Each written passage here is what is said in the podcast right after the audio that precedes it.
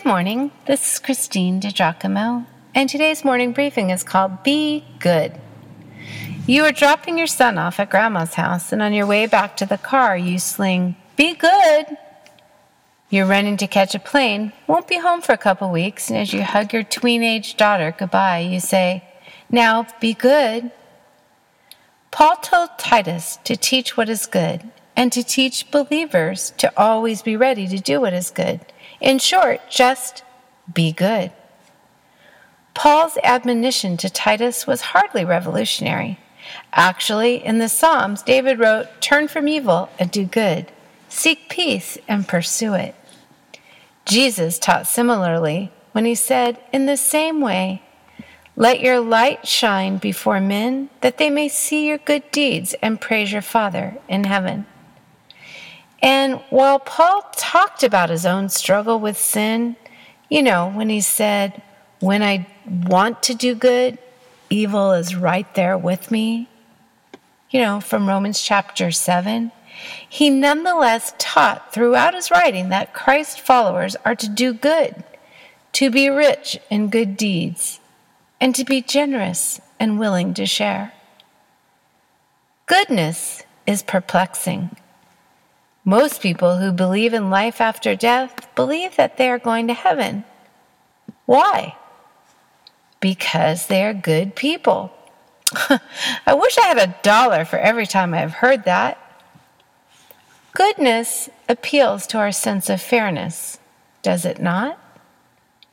It also supports the notion that God is fair and he has a good heart.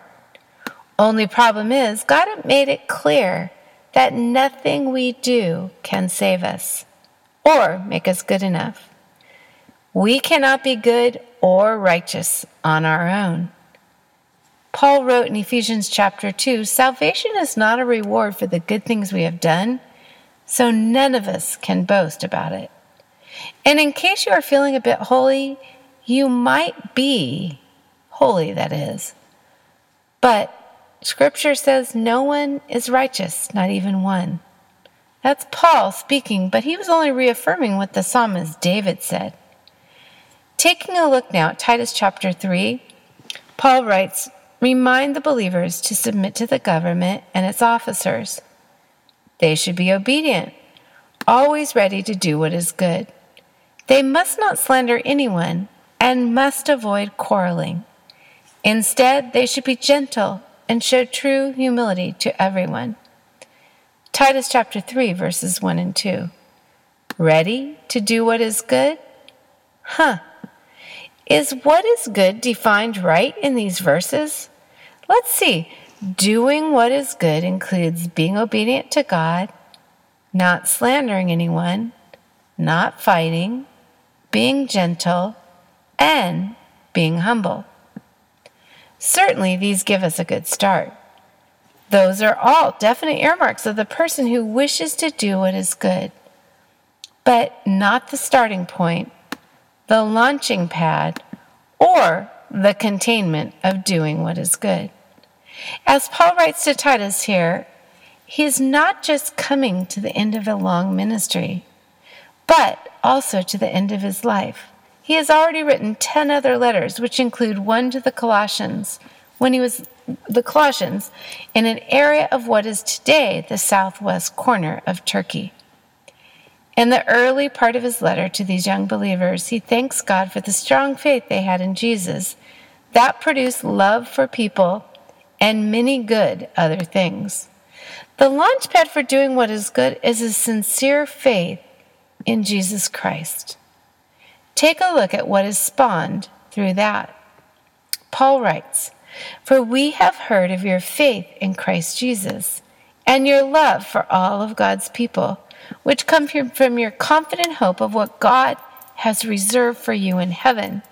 You have had this expectation ever since you first heard of the good news. This same good news that came to you is going out all over the world. It is bearing fruit everywhere by changing lives, just as it changed your lives from the day you first heard and understood the truth about God's wonderful grace. You learned the good news about from Epaphras, our beloved co worker.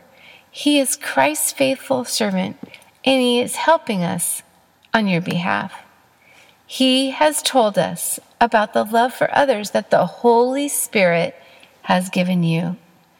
So we have not stopped praying for you since we first heard about you.